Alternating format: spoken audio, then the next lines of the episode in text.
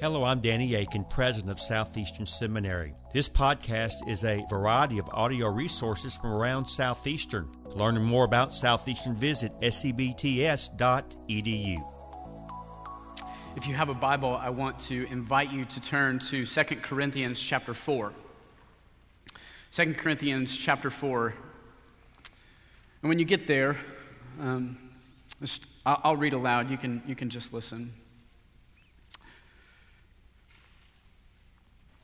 The Apostle Paul says this, verses 1 through 6. Therefore, having this ministry by the mercy of God, we do not lose heart.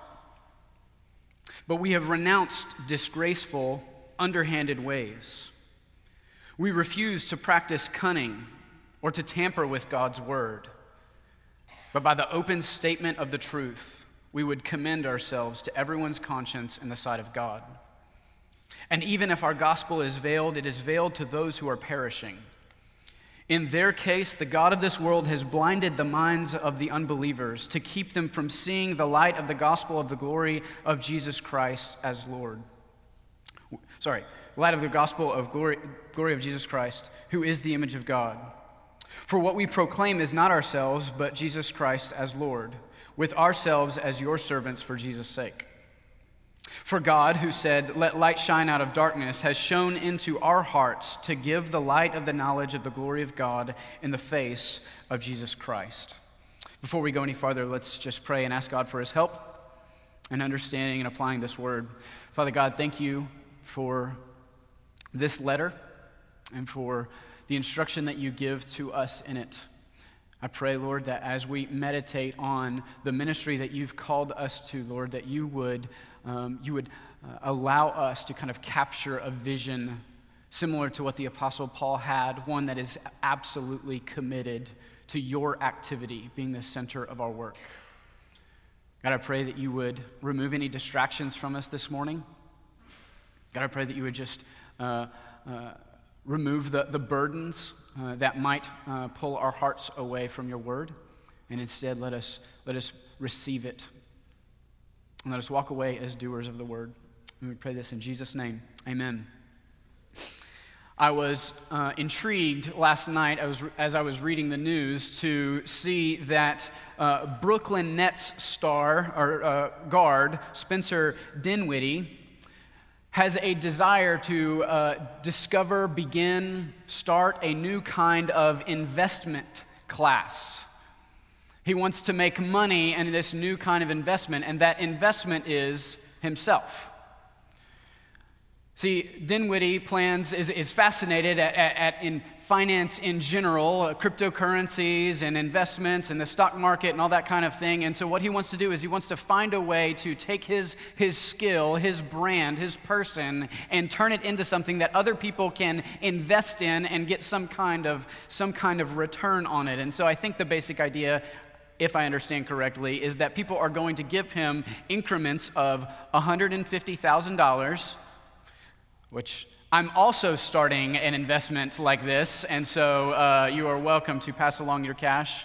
$150,000 for basically a share of his future earnings with his contract with, with the Nets. And, and it will work something like a bond that as he goes uh, uh, throughout his contract, people will get a payout on this on this uh, uh, investment, and then at the end, they'll get their money back and they will have earned some interest, and then in the meantime, he will have been able to use all of their money.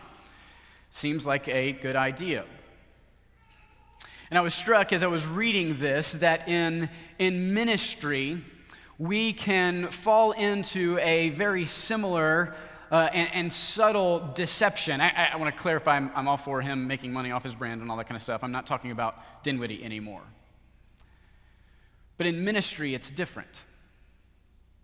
In ministry, we can begin to think that we are the investment, that we are the investment, that we are the asset that people should be looking to and putting their hopes in and finding their returns from. We begin to think that the whole enterprise begins to hinge on, on whether or not we perform, on our own expertise, on our own ability, on our own future returns.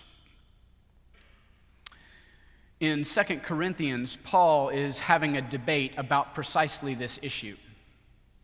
He's in a position where he's having to defend his ministry against opponents who are, are undermining Paul's apostolic authority, and they're pointing to all of the weakness in the, the Apostle Paul, all of his suffering that he's enduring. And he's saying, Look at this guy. Surely this guy is not the one you're going to follow, right?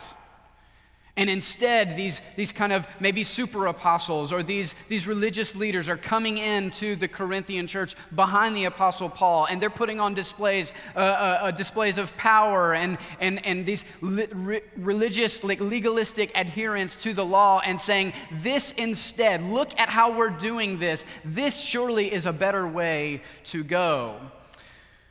They've, they've pursued a ministry that puts them and their expertise and their exceptionalism and their impressiveness at the center of everything. And they've contrasted themselves with the Apostle Paul, who is, is none of those things. And this has put Paul in a very difficult and awkward position. Paul is now in a position where he is concerned for the spiritual well being of his, his children in the faith in, in Corinth. And he wants them to stop listening to these false teachers. But in order to do so, he feels like he's backed up against a corner and he's forced to, to kind of build himself up and say, Look how great I am if he's going to downplay and counteract their arguments. And so Paul goes about the work of defending his ministry. And that's what we get with so many chapters in Second Corinthians is this defense of Paul's apostolic ministry. But what he refuses to do is to make himself the asset. What he refuses to do is, is to capitulate to their even framework of thinking about ministry and, and make this about himself. And so instead, what he wants to do is defend his ministry, but do so in such a way that highlights, that elevates the grace of God rather than his own inherent superiority. You can see the beginning of this coming in chapter 3, verse 4. He says, Such is the confidence that we have through Christ towards God. Not that we are sufficient in ourselves to claim anything as coming from us but our sufficiency is from God, who has made us sufficient to be ministers of a new covenant, not of the letter, but of the Spirit. For the letter kills, but the Spirit gives life. And this, this idea of not my sufficiency, but God's, is precisely what he picks up in chapter 4. You see it there in chapter 4, verse 1. Therefore, having this ministry by the mercy of God. He's, he's setting up everything that, that's about to come down the chute by saying, everything that we do, everything about my apostolic ministry needs to be understood in light of the mercy of God. So, the main idea I have for you this morning is that God's mercy to us in Christ, in the gospel, is the, the foundational and the controlling principle for everything that you and I do in ministry. God's mercy to us in Christ is foundational and it's the controlling principle for all of our ministry. And what I mean by the mercy of God is not strictly speaking, not just in the narrow sense of his, his kindness to those who are hurting or something like that. What I mean is in the broad sense, his mercy, his grace, his supernatural intervention on this weak and worthless man, the Apostle Paul.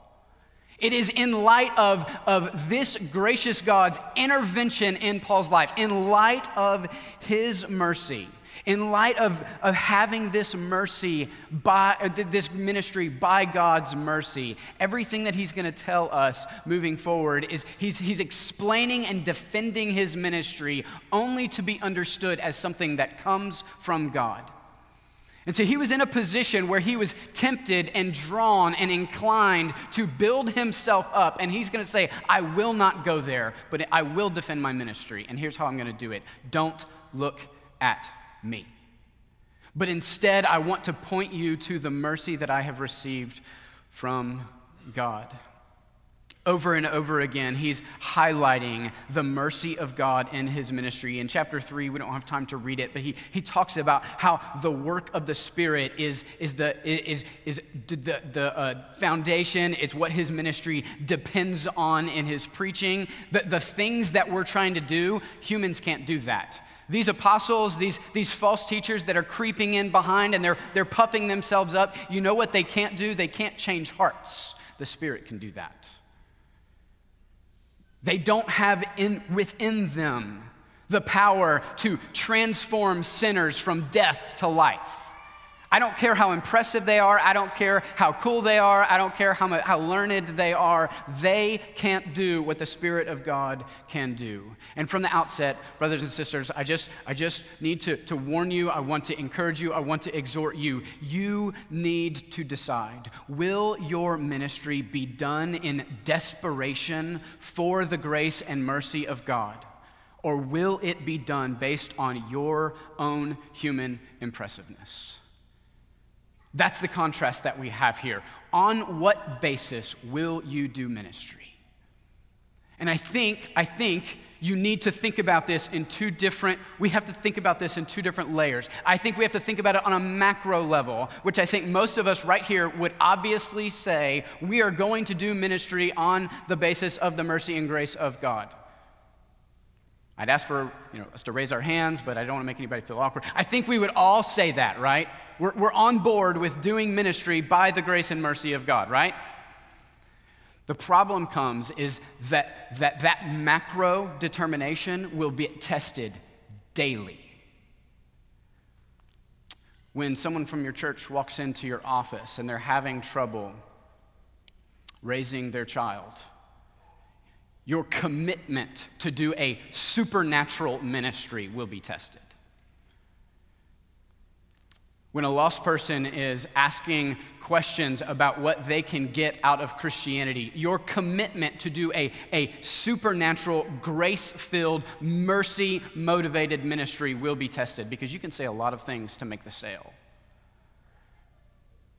when you're leading your small group, when you're on the mission field, when you're strategizing, your macro commitment to do grace filled ministry will be put to the test. There is not only a once for all commitment to do this kind of mercy or ministry by the mercy of God, there will be a daily micro testing of your commitment to do ministry by the mercy of God.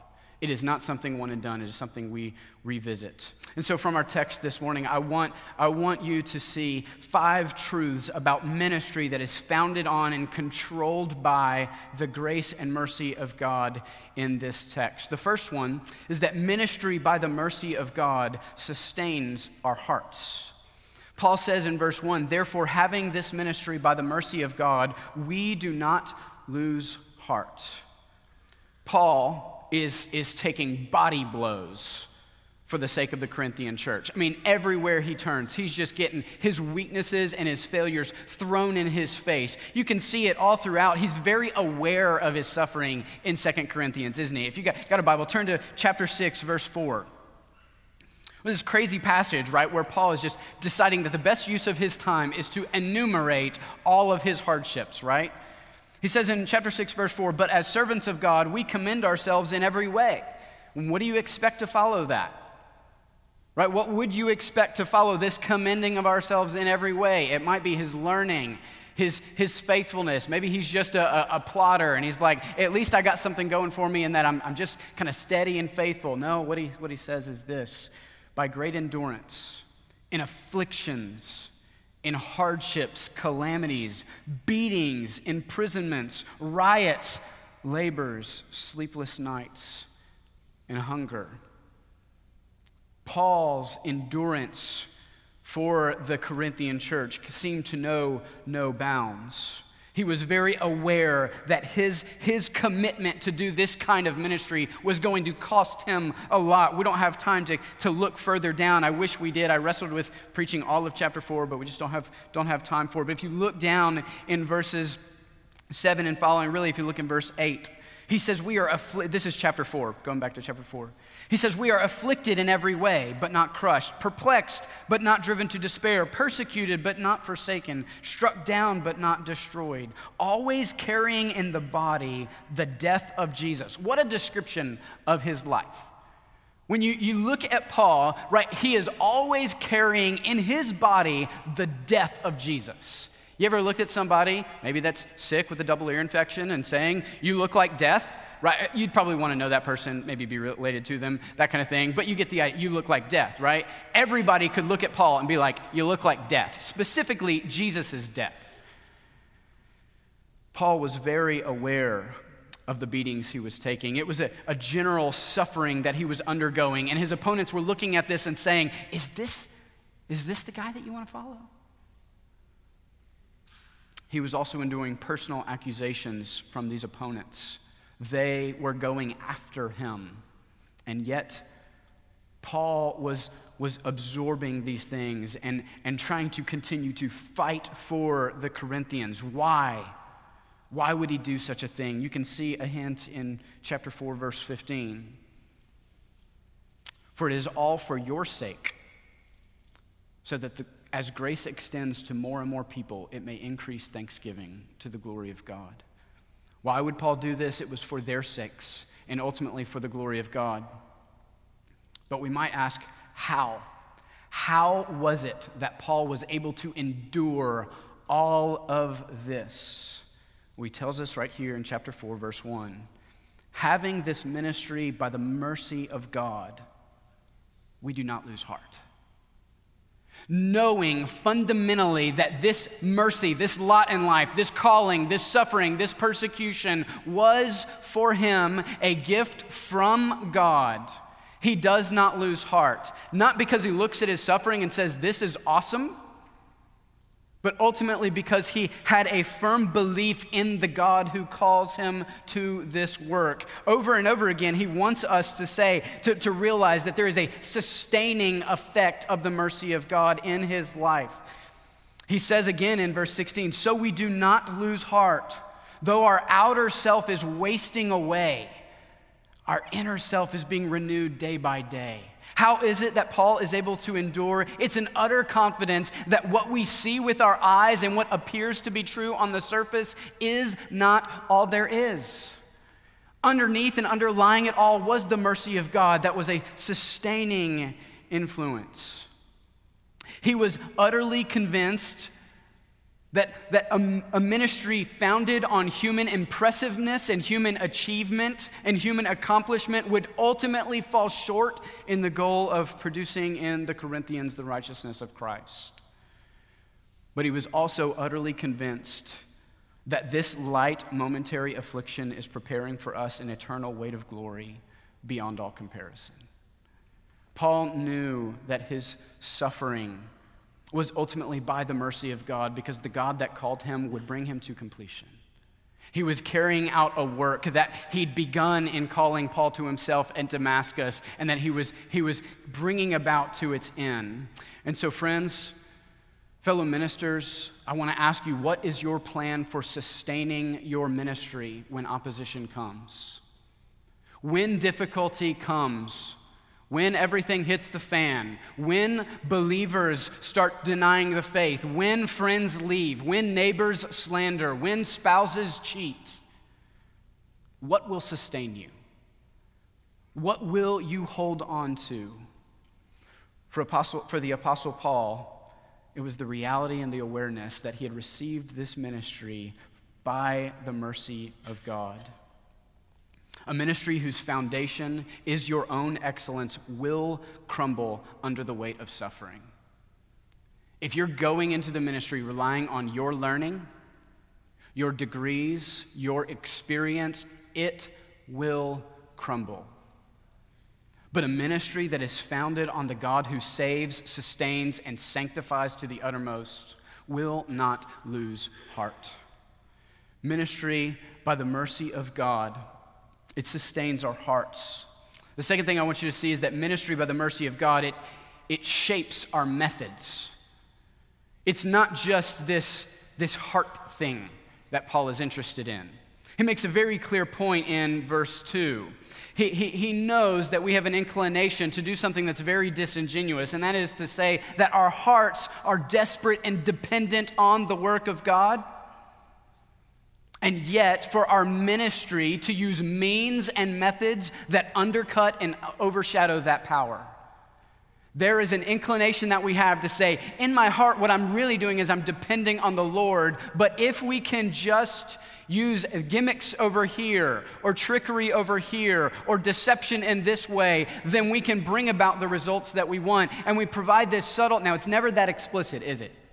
But we provide this subtle distinction between, between the message that we have in a God who is doing something supernatural and the means that we use. And Paul utterly rejects this bifurcation of message and means. They, they were tied together for the Apostle Paul. And it was, in fact, for Paul, the integrity between message and, and, uh, message and methods that was his, his own self condemnation. Rather than, rather than boasting in his own ability, Rather than saying, Look at me, look at all that I've accomplished. I mean, these, these apostles were, were getting letters of recommendation from elsewhere. They were saying, Just go talk to the guy down the road. We did some crazy stuff down there. Just go talk to him. And Paul's saying, Here's my letter of recommendation is that I, I will not boast in my ability. I will not try to use means and methods to get you to trust me if, if my message is trust God. Three ways that we see this integrity between message and method in, in his ministry just in this one verse. Two of them are positive, one of them is negative. He says that we have renounced disgraceful, underhanded ways. That's the first one. The second one is that we refuse to practice cunning or to tamper with God's word. And then positively, what he states is by open statement of the truth, we commend ourselves to everyone's conscience. Paul is saying, I will not entertain a kind of ministry that preaches grace and the power of God to save, but in practice acts like everything depends on me. Acts like I can be the one to manipulate or twist or coerce. And so we're going to renounce disgraceful, underhanded ways. We're not going to mess with and tamper with the Word of God as we even proclaim that the Word of God is what changes hearts. It just doesn't fit. And people can, they can smell a rat, can't they? If you're preaching a gospel that says God saves, His Word is powerful, but all of your ministry re- relies on gimmicks and tricks, we know there's a disconnect there. And, Apostles, and the Apostle Paul is saying, I won't have it. The mercy of God in me, this mercy that I've received, it's not just something that warms my heart, it also directs my methods. You can turn over, turn to 1 Corinthians chapter 1. This is something Paul is very consistent in, that there's a connection between methods and, and, and message. And we're kidding ourselves if we think we can divorce the two. In 1 Corinthians chapter 2, he says, uh, When and I, when I came to you, brothers, did not come proclaiming to you the testimony of God with lofty speech or with wisdom. For I decided to know nothing among you except Jesus Christ and Him crucified. Because my message was a crucified Savior, because what I'm saying is your hope, your future, your eternal security is wrapped up in a man who was crucified. I'm not going to come and say, Look how awesome I am. Instead, what he says, I was with you in weakness and fear and in much trembling. I didn't want to do anything that distracted from this message that the power is wrapped up in a crucified king, not in the impressiveness of this messenger. Friends, we have got to think long and hard about the methods that we use in our ministry. Sometimes it's intentional and sometimes it's unintentional, but there is a way that we can go about the work of ministry and do so in such a way that undercuts the power of the gospel that we preach. And Paul says, I want nothing to do with those things. Ministry, by the mercy of God, it, it, shapes our message. There's a container that the gospel comes in, and it's in a, a broken vessel. In one who suffers, in one who is beaten. That's why in the next passage we talk about, Paul talks about having this treasure in jars of clay. Because the impressiveness, the beauty of this message is not in the container, it's what's inside.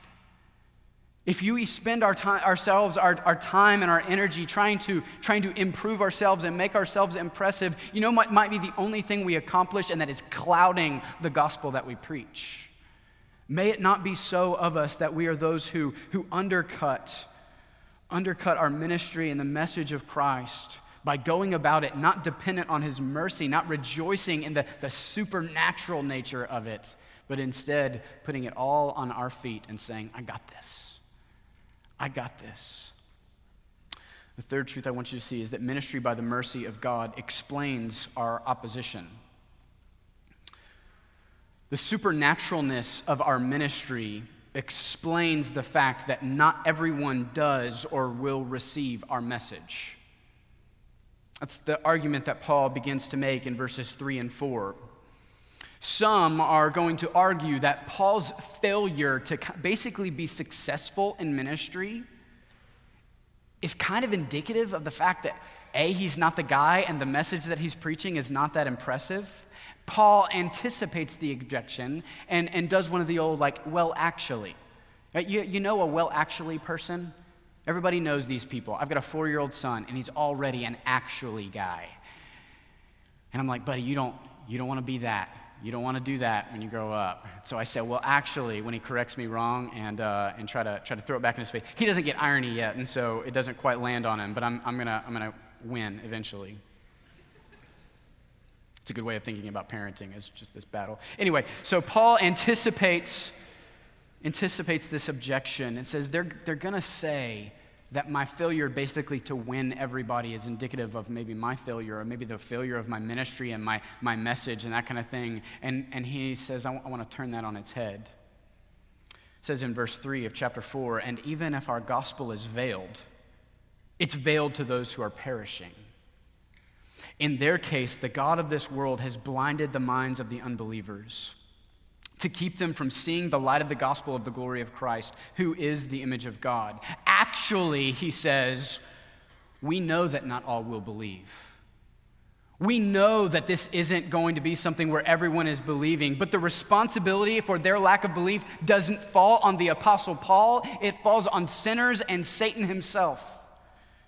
Paul had reminded the Ephesians in chapter 6, verse 12, for the, we do not wrestle against flesh and blood, but against the rulers and against authorities, against the cosmic powers over this present darkness, against the spiritual forces of evil in the heavenly places. And here in 2 Corinthians, he, he doubles down. The opposition that we fundamentally re, that we receive, the, the, the rejection that is coming at us, is not fundamentally due to our failure or our lack it is not because of our inability to impress or persuade or otherwise win, but rather it was because the ministry that we have is absolutely desperate for something supernatural to happen. And there is one who is interested in stopping it. Isn't it interesting here? He doesn't necessarily go into this developed theology of original sin and total depravity or anything like that. He says one of the reasons that our ministry doesn't, in a sense, work with everybody is because there's an enemy and he's coming against us. That, friends, does not lead to a ministry that says, do better, try harder, be more impressive. The reality that there is a God of this world who is blinding the eyes of unbelievers leads us to a ministry that is desperate for mercy. It is desperate for the intervention. You get the image here, right? There is the God of this world who is, who is blinding their eyes. What, what, is the, what is the hope of you and me? Right? Like, what, let's just be honest, right? Let's have a moment of self awareness, right? If Paul is not impressive,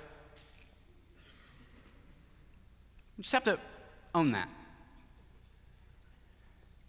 If Paul is not impressive enough, and Paul can't lean into saying, Satan is blinding the eyes of unbelievers, but if I, if I can just come up with the trick, then surely I can, I can lift the veil. I can open their eyes. I can release their blindness. But no, that's not what the Apostle Paul does. If perishing people are going to have the veil lifted so that they can see the light of the gospel of the glory of Christ, it's going to happen because someone stronger than the God of this world lifts it for them so that they can behold his face.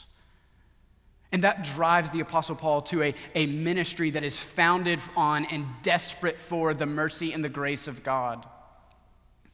Just started kind of teaching my kids through the Bible the other, the other night. I was teaching the creation story, and I was trying to, to highlight and emphasize the, the, the craziness of creation. And my daughter, about three year old daughter, I was trying to get them to think about how God could just speak and there would be light.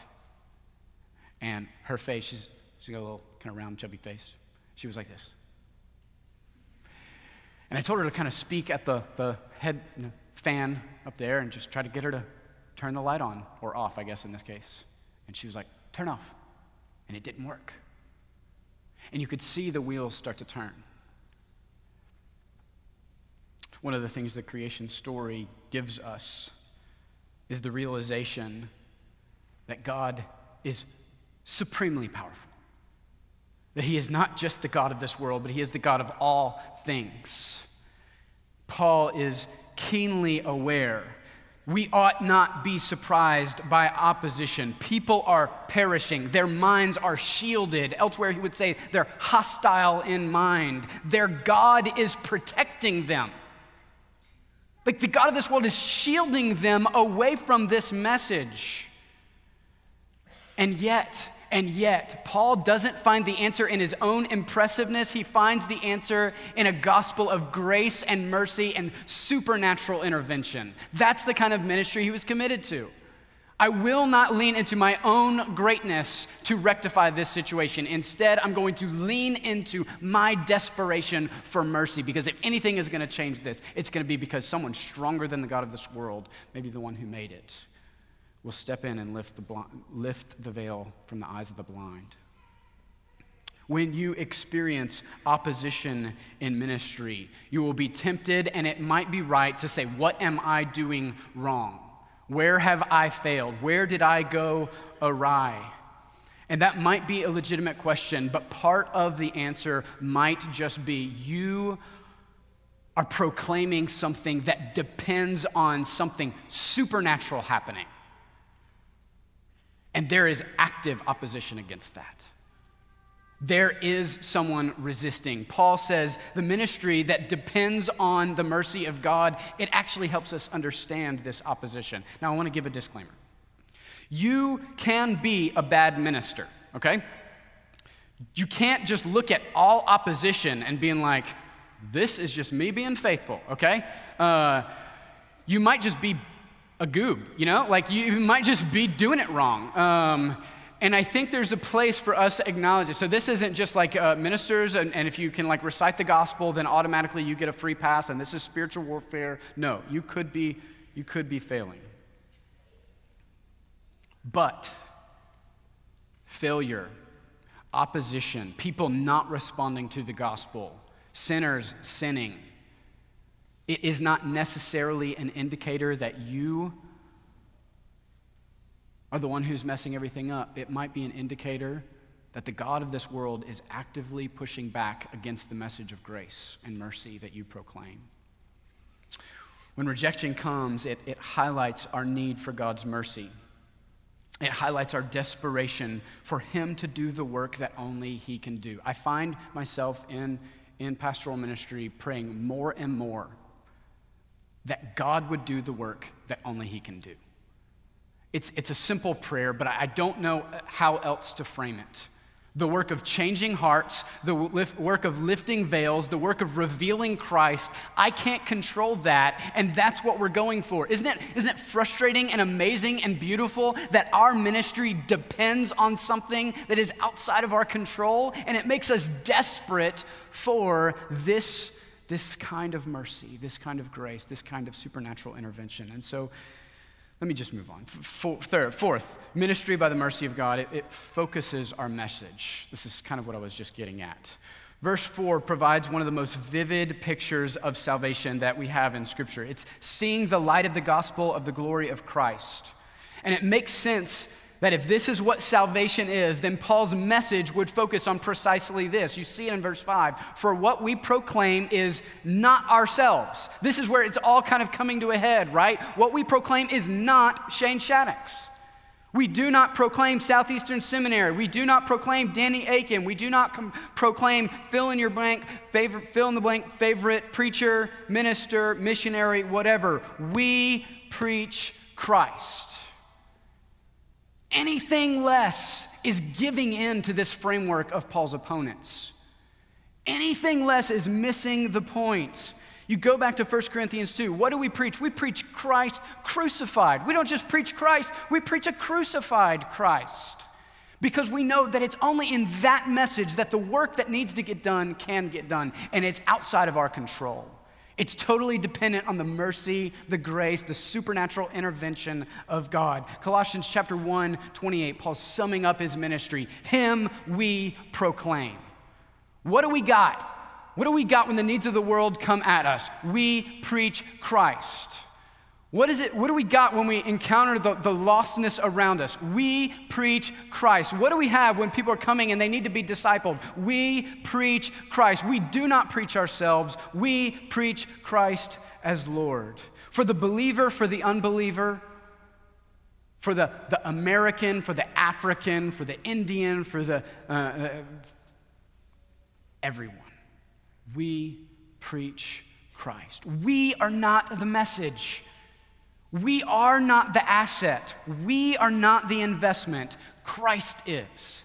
All of our ministry, it should not be very hard for us to draw between our ministry and the holding out of Jesus Christ. What we preach is not ourselves, but Jesus Christ as Lord.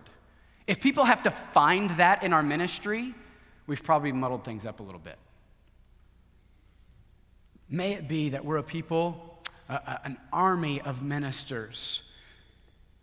People walk away. Maybe they don't buy what we're selling, but they at least understand we hold out Christ.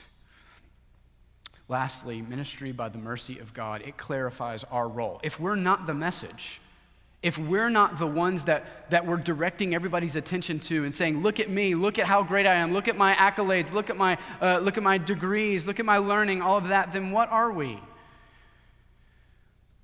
We do not preach ourselves, but Jesus Christ as Lord, with ourselves as your servants for Jesus' sake. For God, who said, Let light shine out of the darkness, has shone in our hearts to give us the light of the knowledge of the glory of God in the face of Jesus Christ. Verse 6 makes very clear first and foremost, friends, we are recipients of mercy. We are the ones who have received this mercy. Right? This, this mercy is, or this ministry is by the mercy of God because God has, has first and foremost bestowed his mercy on us. And he's shone into our hearts to give us a, a light of the knowledge of the glory of God in the face of Jesus Christ. If you see Christ this morning, it is by the mercy of God, friends. And you never move beyond that status. You never move beyond being the recipient of mercy, right? To the focus and the message and the asset and the investment. That's not you. If you are the recipient of mercy, verse 5 clarifies we get to become the agents of mercy. What we preach is not ourselves, but Jesus Christ as Lord, with ourselves as your servants for Jesus' sake. We must never lose sight of our status our role. And friends, what a privilege. What a privilege that we have as recipients of mercy to now be brought into this work and extend that mercy to others. Why would we want to cloud it over? Why would we want to cover it up? Instead, we have the opportunity to hold out, hold out this message, to hold out this mercy, to hold out this grace. We have this ministry by the mercy of God, and because of that, we do not lose heart. We are not the message. We are not the asset. We are not the investment, but Christ is. And He allows us, He invites us into holding Him out to a world that desperately needs Him. There's a lot of talk these days about mercy ministry. I hope what you see in this text is a commendation, an offering out of a different kind of mercy ministry, not where the, the substance of the ministry is doing mercy to others necessarily, but a ministry that is fundamentally, convictionally, and thoroughly steeped in the supernatural mercy of God. Why would we want to do anything else? What better offering do you think you have for the world than holding out the mercy and grace of God? Because he has held it out to you. Let's pray. Father God, thank you for your mercy to us. Thank you for your kindness. God, thank you for showing us in the Apostle Paul, God, that there's nothing better we can move on to. There is nothing greater that we can, can fabricate that would be a better uh, focus of our attention, our message, our confidence, our hope than what you've already given us in Christ. God, and I pray that for myself and for these brothers and sisters, the, the kind of work and the kind of ministry that we do would be fundamentally based on the mercy of God. The reality that you and your love have reached into our hearts. You've reoriented us and you've lifted the veil so that we can see the light of your glory in the face of Jesus Christ. God, may we be people who drip with the proclamation of your goodness May our methods, may our hearts never distract away from that message so that the proclamation of your glory, so that thanksgiving may abound, so that you might receive the honor that you're due. And pray this in Jesus' name. Amen. Thank you for listening to this podcast. Consider giving to Southeastern Seminary online or visiting us for a preview day. For information on how to give or sign up for a preview day, visit sebts.edu.